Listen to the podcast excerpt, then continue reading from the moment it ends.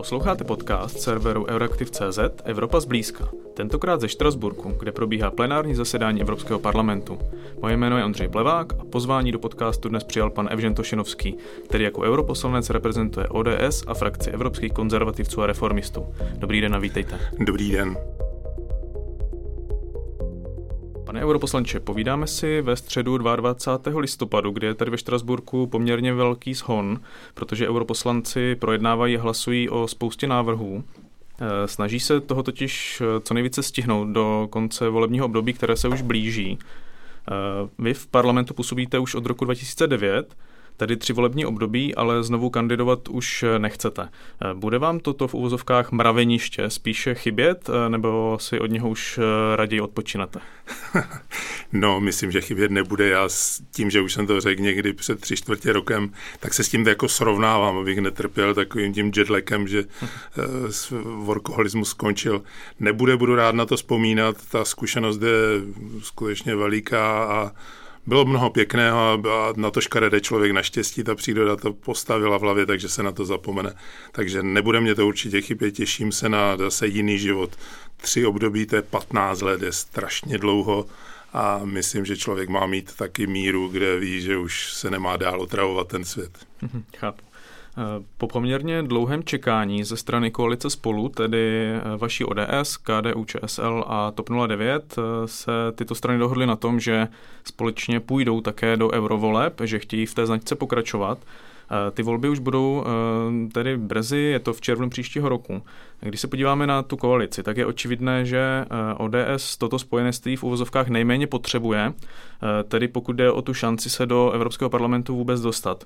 Myslíte si, eh, vaše hodnocení, že tento krok ODS nakonec eh, se jí vyplatí nebo nevyplatí, pokud jde o volební výsledek, tedy počet těch křesel? Tak na ten váš dotaz přesně e, jsem sám zvědavý, jak to dopadne. Absolutně neodhadnutelné, je to nový, nový projekt. Já se přiznám, že nepatřím k těm, kteří by to vítali. Já jsem byl proti, ale protože jsem odmítl dál kandidovat, tak nechci to víc komentovat, jakoby důvody. Těch důvodů, proč si myslím, že to, je, že to není dobré rozhodnutí, je víc, ale rozhodlo vedení, to nese zodpovědnost a já držím moc palce kolegům, aby to dobře dopadlo, protože ty volby budou složité, budou velmi eh, těžké v rámci toho celého prostoru ruských krizí nebo ruských válek, Izraele. Eh, samotná Evropská unie, my si to doma moc neuvědomujeme, ale extrémně se mění a to je důvod, proč nechci dál, protože to, co se tady jaksi chystá a mění se veškeré výbory, mění se fungování, eh, to se mně nelíbí a eh, uvidíme, jak to dopadne. Říkám, nechci být lehce kritikem, budu držet palce kolegům, budu si využívat to, to statutu, že jsem, že dál nekandiduju. Já bych u toho přece jenom ještě chvilku zůstal. Eh, tam je zajímavý paradox, protože se může stát, že eh, pokud to ODS vlastně kvůli té koalici přijde o poslance, tak to může být právě na úkor lidovců nebo topky, tak tím vlastně se vlastně ODS posílí konkurenční frakci, protože ODS je u zmíněných konzervativců a zbylé dvě strany u evropských lidovců. To je přesně, jak to říkáte, to je jeden z těch x důvodů, proč mně se ten, jak si to rozhodnutí nelíbí. Je to riziko v politice rozhodnutí předsednictva nebo vedení té strany si je určitě vědomo těchto rizik a musí se s tím vyrovnat. Doufejme, že to dobře dopadne. Ten to, co zmiňujete, tak to je jeden z důvodů. Ta rozdílnost těch názorů je příliš veliká z mého pohledu tady, to, co jsem 15 let zažíval. Takže najednou jakoby změnit a přátelsky se obejmout, to úplně v politice nefunguje. Nemyslíte si, že tak jako převážily eh, hlasy prosazující koalici spolu uvnitř ODS, tak stejně tak na, eh, nakonec převáží hlasy, které budou volat eh, po změně afiliace od reformistů ECR k evropským lidovcům, protože o tom se dlouhodobě mluví. Je asi málo pochyb o tom, že ODS by tímto rozhodnutím posílila svůj relativní vliv, tedy, jako, tedy ten matematický. Byla by totiž v té největší frakci. No, ono to tak úplně ne, nefunguje. Hmm. Jednak ty frakce budou vznikat úplně nově v podstatě po těch volbách, takže tam se to bude vařit, to bude ten, ten základní, eh, základní dotaz, bude odpověz, odpovězen skutečně až po volbách. Neví se, jak dopadnou Polí, Poláci, neví se, jak dopadnou Italové. Co se odehraje ve Španělsku, velmi složitém a u nás, myslím, málo kdo rozumí španělské vnitřní politice. Takže eh, to, co říkáte, že by ODS posílila vstupem do EPP, já si nemyslím. Mm. Já si myslím, že by oslabila, protože EPP je skutečně, má jiné představy o Evropě, než má ODS. A já, já jsem z ODS, tak já se blížím, nebo jsem jednoznačně pro ten, ta stanoviska v rámci ODS. Není to tak, že by posílila. Může velmi silně oslabit, protože se stane její názor velmi minoritní. Eh, já nevím, ve třech, ve čtyřech lidech, pokud to dobře dopadne, tak eh, v té velké 300 hlavové skoro možná straně taky to nebude jasné. Ale ani se neví, nakolik posílí, oslabí EPP, tedy ta lidová strana, co se stane ze socialisty, co se stane s, s Renew, které vypadá, že se rozpadne, protože tam, tam jako ty tlaky jsou velké, kam půjde ano, to vůbec nikdo netuší, co bude s Piráty. Těch otazníků je celá řada a ten parlament se bude ustanovovat a bude to zajímavé, bude to zajímavé sledovat zvenčí, jak to vlastně dopadne, takže předbíhat teď, říkat, hm, budeme mít silnější pozici tam nebo onde, je velmi předčasné. Když už se podíváme přímo na legislativu, která se tady projednává, tak ehm, Europoslanci vlastně přijali svou pozici k takzvanému aktu o průmyslu pro nulové čisté emise, eh, anglicky Net Zero Industry Act. To má být cesta, jak zajistit do roku 2030 eh, výrobní kapacitu strategických eh, čistých technologií v Evropské unii, aby dosáhla aspoň 40% těch evropských potřeb. Eh, většina poslanců, eh, když se podíváme vlastně na to, co bylo odsouhlaseno, tak eh, ta většina byla reprezentovaná hlavně frakcemi těmi největšími, to znamená lidovci, socialisti a liberálové, tak oni chtějí rozšířit působnost těch pravidel tak, aby zahrnovala celý ten dodavatelský řetězec, to znamená včetně komponentů, materiálu a strojů. Navrhují také, aby se vztahovala na širší seznam technologií, včetně jaderného štěpení a jaderné fúze například. Viděl jsem, když jsem se díval na výsledky hlasování, že ODS se zdržela. Eh, proč, eh, co vám vadilo na tom kompromisu? Já jsem byl stínový zpravodaj, takže hmm. jsem u těch jednání byl a to, co jste zmiňoval, ten nukleár nebo to, to jaderné, jaderné projekty, byla dohoda v podstatě tří nás z eh, Renew a z, z Lidovci, jsem rád, že to tam zůstalo. My jsme se zdrželi, tam, je, tam se totiž prosadil jeden nešťastný návrh, který já si myslím, že i v trialogu padne, proto my jsme se zdržovali, a to je, že v rámci výběrových řízení by se měl započítávat ten sociální aspekt. Hmm. To znamená eh, systém, kolik lidí zaměstnáte, garantovat, že tam budou nějakou dobu pět let a více.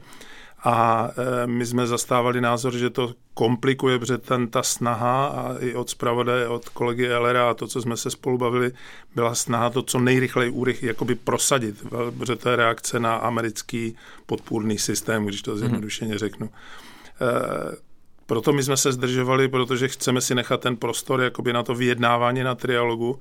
E, ta, ten, ten celý návrh je velmi dobře a jsem rád, že se podařilo uhájit, když se podíváte na to hlasování, tak ten, ten, ten, ta jaderka tam byla, byla velká obava, že padne, protože například v radě to není v tom seznamu. Mm. My jsme to tam dali a to zdržení je právě toto je zbytečné, protože i z jiných výborů, myslím, že z IMKA šla, šlo upozornění, že to je na to, že to překrývá jiné parametry, které jsou dány jinými, jinými procesními věcmi, takže to tam nemá být ten sociální aspekt, když, se, když to takhle řeknu. Eh, takže to byl ten důvod, ten není, ten je vyloženě jakoby slabé, slabé zdržení se. My jsme byli u toho a byli jsme ti, co to podporovali, jakoby celý ten, celý ten návrh. České ekonomice to může velmi pomoci. Četl jsem vyjádření českých pirátů, kteří eh, akt přímo odmítli, eh, protože podle nich může ten, eh, vlastně, jak je ten seznam široký, tak může vést ke greenwashingu takzvanému, tedy že budou za zelené a strategické označovat se i technologie, které takové jsou jenom na papíře, a peníze se vlastně vyhodí oknem bez skutečného dopadu na nějakou dekarbonizaci. Vidíte tam také to riziko? Já to riziko nevidím, to jsou trošku jako, jakoby umělé argumenty. To probíhalo i na těch stínových eh, zpravodajích, když jsme o tom jednali. Ta frakce zelených, do které Piráti patří, ta jako se tomu bránila z mnoha jiných důvodů i, ale my jsme byli rádi, že ten je tak široký, aby vlastně za, aby se do něho vešly mnohé, mnohé technologie, které jsou důležité, aby se rozhýbaly v rámci Evropy. A právě Německo bylo to, a s kolegou LRem jsme to společně tlačili, aby to byl co nejrychlejší proces, aby, se, aby to zasáhlo co nejširší ekonomiku. Takže opačně, my nechceme, aby se to zase zužovalo jenom, eh, kdo má zelenou vysačku a, a hrál se ten, ta falešná hra o, o zelené technologie a, a, a zase jsme se vrátili, jestli tyhle nebo ony technologie jsou zelené. Eh, proto to zjednodušení tady je potřeba rychle pomoci a tu konkurenci vůči Americe, když to řeknu, postavit co nejjednodušeji, rychle uvolnit ty prostředky, rychle je zrealizovat a tu obavu, že by se to, jak si ten greenwashing, že by se něco odehrávalo, to vůbec nemám. Vedle průmyslu a energetiky se tady nejen tady v Evropském parlamentu dlouhodobě věnujete také tématu vesmíru a kosmických technologií. Tohle je tedy trošku širší, ale parlament se teď vyjadřoval k tématu nové kosmické strategie Evropské unie pro bezpečnost a obranu. Myslíte si, že Evropa takovou strategii potřebuje? Hrozí nám hvězdné války jako za Ronalda Reagana v době studené války? Já si myslím, že nehrozí. E, ta diskuze se vede už dlouho. Já jsem byl kdysi dávno zpravodajem pro Galileo. Tenkrát to bylo vlastně i spojené s tím, jestli Galileo jako, jako řídící středisko nebo tu, tu, tu řídící manažerskou funkci bude mít Praha, což se povedlo. A už tenkrát začala debata a byly dokonce, kdybyste se podíval historicky, tak tam byly dokonce usnesení parlamentu, že nesmí být využíváno vojenskými uh, aktivitami. Mm-hmm. To časem se měnilo, měnilo, až jsme ve fázi, kdy je možné i, i pro tyto účely používat Galileo, protože to je v oblasti, protože je ta část veřejná, je, kde to máme každý v mobilu, se do, dostaneme na Galileo, nebo má, o nás víme o Galileu, v, v tom mobilu, ale pak je uzavřená část, která je buď e, finančně je potřeba si to zaplatit, a nebo je to zařazeno do toho systému bezpečnostních aktivit. Tam spadají i policie a, a hasiči a hlavně to bylo způsobeno mořským, e, mořským vyhledáváním z, e, havarovaných lodí nebo hmm. stroskotaných lodí. Teď to říkám správně. Tady u toho je vlastně možné a tím časem to skutečně i ten svět, jak se tak mohou využívat i tyto silové složky mohou využívat eh, Galileo, protože tím se zvedá, enormně se zvedá přesnost zaměření v daném území. Navíc ten signál je chráněný. Mhm. Zároveň je využíván v podstatě i pro letectví, takže časem ta, ta nechuť a takový trošku hrající si na něco, na nějaký peacemaker, eh, se posunula a je to možné. Takže je to možné, bude využíváno. Eh, to, co se podařilo a zase nám to, byla to dva roky docela úporné práce, se povedlo, že už není v Praze není jenom Galileo, ale i Kopernikus, to znamená Eh, snímkování s vysokou rozlišovací schopností z kosmu, což je možné a vidíme to na Ukrajině, je možné využívat. Není to jenom samozřejmě Kopernikus, jsou to i soukromé aktivity z jiných, jiných platform.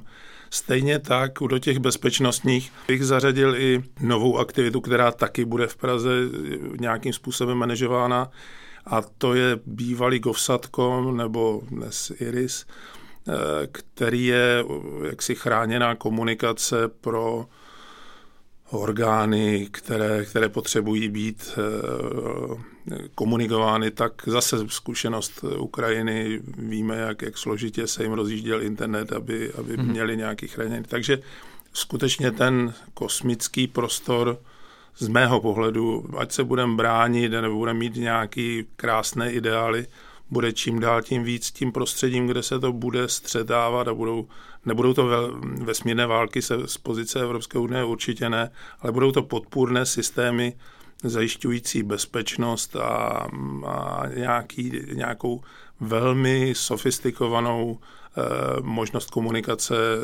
tak, aby to nikdo neodposlouchával, když to řeknu jednoduše. Vy jste zmiňoval, že řada těch evropských vesmírných programů se přesunuje do Prahy.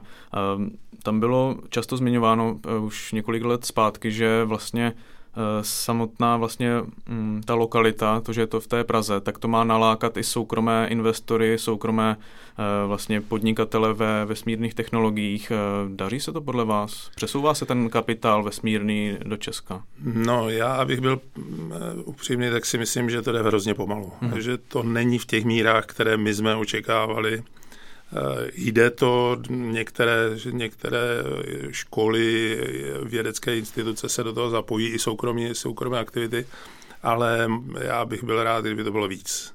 Kdybychom víc se přiblížili na ESU, která je, eh, která je tím vlastně tím zadavatelem a tvůrcem kosmických družic a celého toho programu, Eh, čekal bych trošku nějakou velkou fabriku, která tady mm-hmm. bude vyrábět nějaké kosmické lodě. Mm-hmm. Co je proto možné udělat? Dělá vláda dost? Tady není, to není věc jenom vlády, to, nebo vláda má složité postavení tady, protože zase nemůže překračovat evropská pravidla a říkat, my mm-hmm. máme tady doma, tak ji budeme forzírovat. Vláda udělala hodně, protože Eh, tak jak já jsem říkal, že jsem byl u Galilea na začátku, tak eh, vlastně vláda musela dát nový prostor, nový, nový dům, kde, protože se oproti tomu dvojnásobilo, strojnásobilo množství lidí pracujících. Mm-hmm. To je ten první příliv. Eh, vláda tady může maximálně apelovat, informovat. Tady je to spíš věcí podnikatelské sféry, aby se toho dobře chopila a, a zahákla. Pak je možné pomáhat tomu, i z pozice toho parlamentu, protože je, jestli je mnoho konferencí e, nějakých v oblasti, tak to skutečně ten kosmický výzkum má, má enormní množství e, aktivit. A je to o dravosti našeho kapitálu. Já mám trošku někdy dojem, že my víc naříkáme, pořád chceme, že nám někdo bude podávat ručičku a převede nás přes ten potok než abychom do něho skočili. Vím, že je to těžké. V tom kosmickém prostoru nebo v kosmických aplikacích je to náročné, protože to jsou vysoce technologicky eh, erudované věci. Tady bych čekal, a proto kudy chodím po školách, tak to říkám, čekal bych větší aktivitu vědeckých a výzkumných eh, možností škol. Od tam to musí začít, kde začnou ty startupy a které potom přerostou přerostou ty Microsofty a podobné velké firmy. To si myslím, že ještě před máma a doufám, že se toho chopíme. Jako ta možnost té Prahy je velká. Když jsme v tom digitálním světě, tak eh, evropské instituce jsou čím dál častěji v posledních letech eh, terčem kybernetických útoků, hlavně původem z Ruska Číny. Eh, až teď se ale řeší nějaká komplexnější pravidla na ochranu před těmito útoky. Má vzniknout například Centrum pro kyberbezpečnost Evropské unie. Včera, tedy v úterý 21. listopadu, tak tady v parlamentu a v dalších institucích dokonce probíhalo eh, pardon, kyberbezpečnostní cvičení eh, vlastně v rámci příprav na eurovolby, na vlastně vnější zasahování do, do eurovoleb. Není tady to, že to řešíme až teď příklad toho, že EU eh, e vlastně dělá ty nezbytné kroky až ve chvíli, eh, kdy už jí vlastně nic jiného nezbývá. Já si pamatuju, že jsme spolu dělali rozhovor v roce 2019 a už tam jsme se bavili vlastně o, o hrozbách, kyberbezpečnostních hrozbách, eh, co se týká čínské společnosti Huawei a vlastně jejího vlivu v Evropské unii. Tak děláme to vlastně, řešíme tady tyto témata, až když už nemám nic jiného. No, máte pravdu, je to trošku, vždycky Evropská unie potřebuje ten průšvih, aby se to zrychlilo, pak se velmi, pak se dohromady dejí ty kapacity, která Evropa má, pak to proběhne. Neudivuje mě to, je to tak a myslím, že jsme říkali něco podobného předtím, předtím o mnohými lety. Eh, ona Evropa trošku jako drkotá za tím vozíkem, ale ono je to dáno tou složitostí Evropy, protože si musíme uvědomit, že jenom překonat sdílení těch informací, těch speciálních složek jednotlivých států je velmi těžká debata. E, tyto složky nerady pouštějí své tajné nebo získané informace dál, protože mají strach, že se jim to provalí někde a dost, hmm. jako bude, budou zneužity. Zároveň ty členské země jsou na různém stup, na různé úrovni jak si toho sledování a té obrany kyberbezpečnostní. My patříme k těm lepším, máme na to brněnský, brněnskou, brněnský NUKIP, který funguje velmi dobře. jsou některé země, které my jsme v desítkách nebo stovkách lidí, některé země mají skutečně jenom desítky lidí. Mm-hmm. Takže to je i ten důvod, kdy je eh, těžké říct, tak a teď překročíme ten historický vývoj všech těch zemí, protože on je. A to není jenom u těch eh, členských zemí, které přistupovaly později, my, Polsko, Rumunsko, Bulharsko, já nevím, koho všechno mě jmenoval, ale je to i uvnitř Evropy některé ty západní země, ty, ty, ty zakladatelské, na tom taky nejsou úplně nejlíp. A každá ta komunita bezpečnostní se na to dívá jinak. Takže teď se, teď, protože ten náraz je veliký, najednou jsme svědky, že eh, kyber, kyber útoky jsou součástí válek, které se odehrávají od nás trošku dál, že Ukrajina, Rusko, abyste vy novináři odhadli, která zpráva je přesná, tak si dáváte ten titulek, nedá se ověřit. Nedá se ověřit, protože nevíte, co je vyrobeno a co je faktem. Takže teď se to skutečně dohání, navazuje se na mnohé věci, které už fungují. Agentura ENISA, která jaksi eh, má to ve svém rangu, tak na ní je teď jaksi sypáno hodně těch úkolů, které by měla řešit. A tento, co jste říkal, že dnes to, nebo včera jsme hlasovali první část, to je hlasováno, tak se vlastně do, dohání ten čas.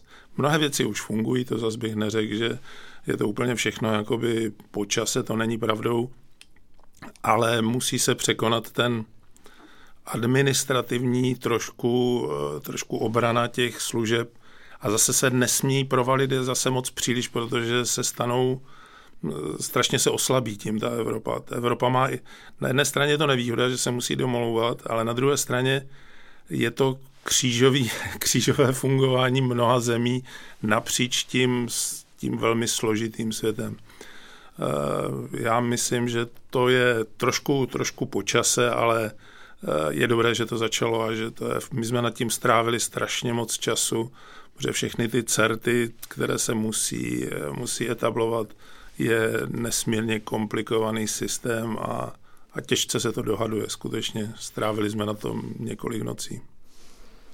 E, co se týká těch konkrétních témat, tak bych e, se rád zeptal ještě na, e, na jednu věc, která se tady řešila na plénu, a to je zpřísnění výkonnostních norem pro emise CO2 u nových těžkých vozidel. Tak jak hodnotíte vlastně ten kompromis, ke kterému Evropský parlament přišel? Tak ten kompromis, myslím si, že je docela dobrý. Není ani tak jako u všech těch opatření, které byly u CO2 u vozidel, tak byly provázeny velk, častou, častě velkou negací z pozice výrobců nebo spotřebitelů. Že menší auta, si můžeme vzpomínat, Euro 7 je velký, velmi složitý a diskutabilní materiál. Tady to bylo trošku jinak, tady ti velcí dopravci nebo ti výrobci a i dopravci proti tomu nějak zásadně nebyli, tím, že to je na, rozfázováno na roky 30, 35, 40, a u eh, městské hromadné dopravy, pokud se nepletu, myslím 35 nebo 30, je skoro nulové, je tam 95% nebo 90%, tak to neneslo žádnou, žádné velké negativum. Myslím si, že tady to proběhlo pro mě s překvapením. Já jsem myslel, že ten problém bude trošku větší, že tam úplně u, těch, eh, u té velké, velké dopravy je pořád ještě není úplně jasný vodík, elektro, jak se s tím potýkat mm-hmm. u velkých vozidel, velké přepravní vzdálenosti, které jdou proti té současné technologii, která ještě není až tak úplně jako jasná. Ale myslím si, že je to docela rozumná norma, která tím fázovaně, kdyby si já myslím, že by bylo dobré, kdyby si komise z toho vzala trochu příklad a, a nešla tím brutálním způsobem, jak vždycky nastřelila nějaký čas.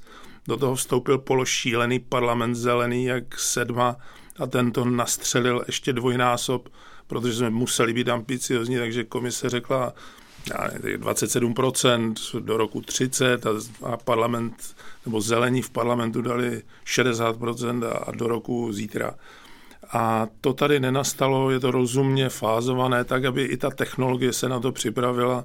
Mnohé technologie ještě dnes neznáme, tak je potřeba tomu ten prostor dát a říct, ano, směřujte k tomuto stavu. Jak jsme začali, tak eh, zase skončíme. Eh, kdy se vy ohlednete eh, za svým působením v Evropském parlamentu, tak co byste byl rád, kdyby se s vaším jménem tady nejvíce spojovalo? Přece jenom, jak jste říkal, jste, byl jste tady, nebo jste tady 15 let. Jakou stopu byste rád zanechal? tak já bych byl rád, kdyby ta stopa zůstala s Galileem, protože na to jsem pišný. Mm. To, je, to se splnil můj, můj malý dětský sen, protože já jsem původně chtěl i studovat nějakou, nějaké kosmické vědy.